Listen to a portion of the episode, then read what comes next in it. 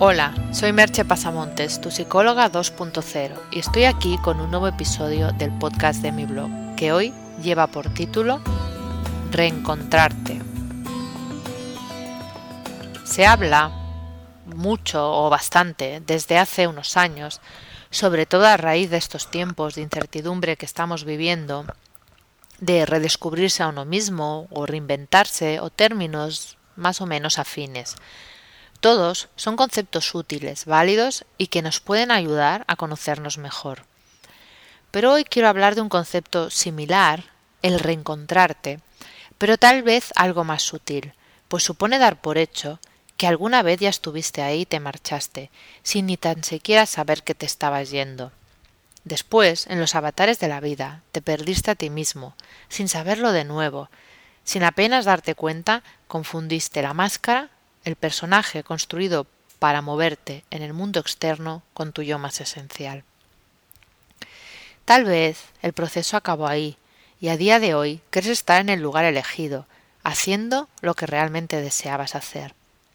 O incluso estás en el lugar en el que realmente sientes que perteneces, quién sabe. Si es así y además te sientes satisfecho, fantástico, te felicito. ¿Qué más podríamos decir?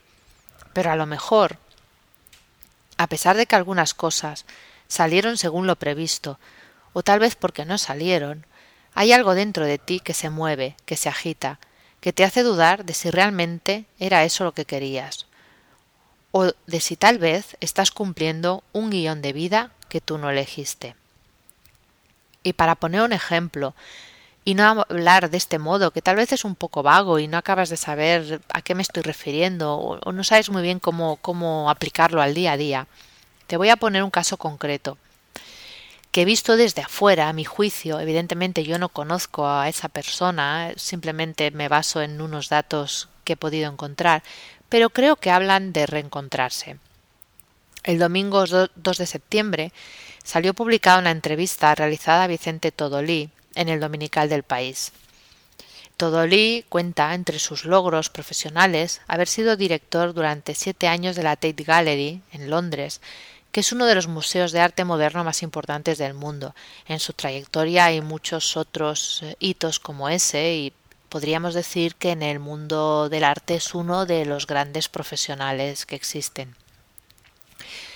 Pero estando allí en la Tate Gallery, sintió esa llamada interior que a veces se produce, y que en su caso le llevó a buscar refugio en su tierra de nacimiento, en una casa sencilla en el campo, en el contacto con la tierra.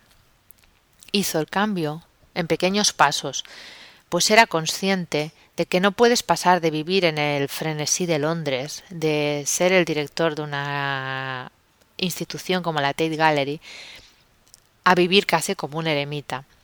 Pero lo fue haciendo, y ahora pasa más tiempo en su casa del campo, que no tiene ni luz ni agua corriente, no es una mansión en el campo, no nos hagamos una idea de que vive en un lugar lujoso, es un sitio muy sencillo y humilde, y que tiene a su lado una huerta que él mismo cultiva, con sus propias manos, con sus propios métodos, pasa mucho más tiempo ahí que en los grandes museos a los que todavía asesora puntualmente. O sea, una cierta parte, quizá un 20% de su tiempo, sigue esos asesoramientos y el resto lo pasa prácticamente aislado en esa casa. Él admite que fue una decisión radical. En sus propias palabras nos dice Si no eres radical te comen por los pies. Tienes que ponerte a ti mismo condiciones radicales y debes cumplirlas radicalmente.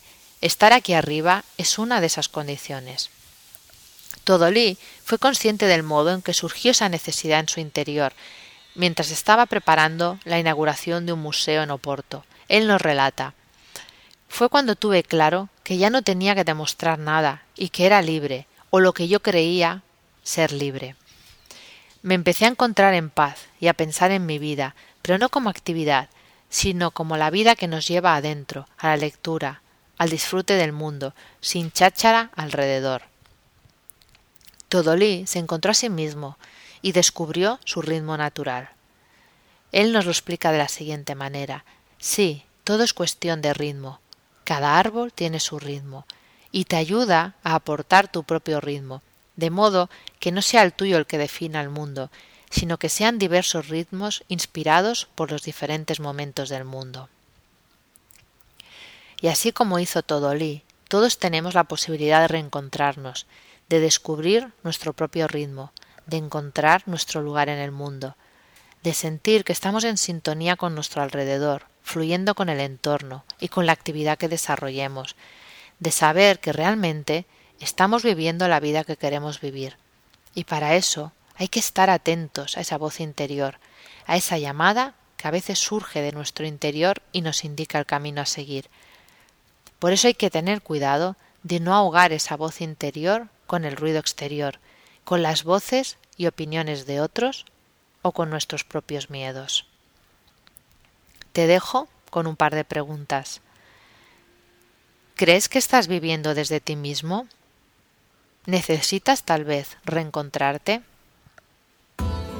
Si requieres de mi ayuda para tu vida personal o profesional, contacta conmigo por email en agendamerche.gmail.com o por teléfono en el 664-436-969. Hasta aquí el podcast de hoy y nos escuchamos en el próximo podcast. Bye bye.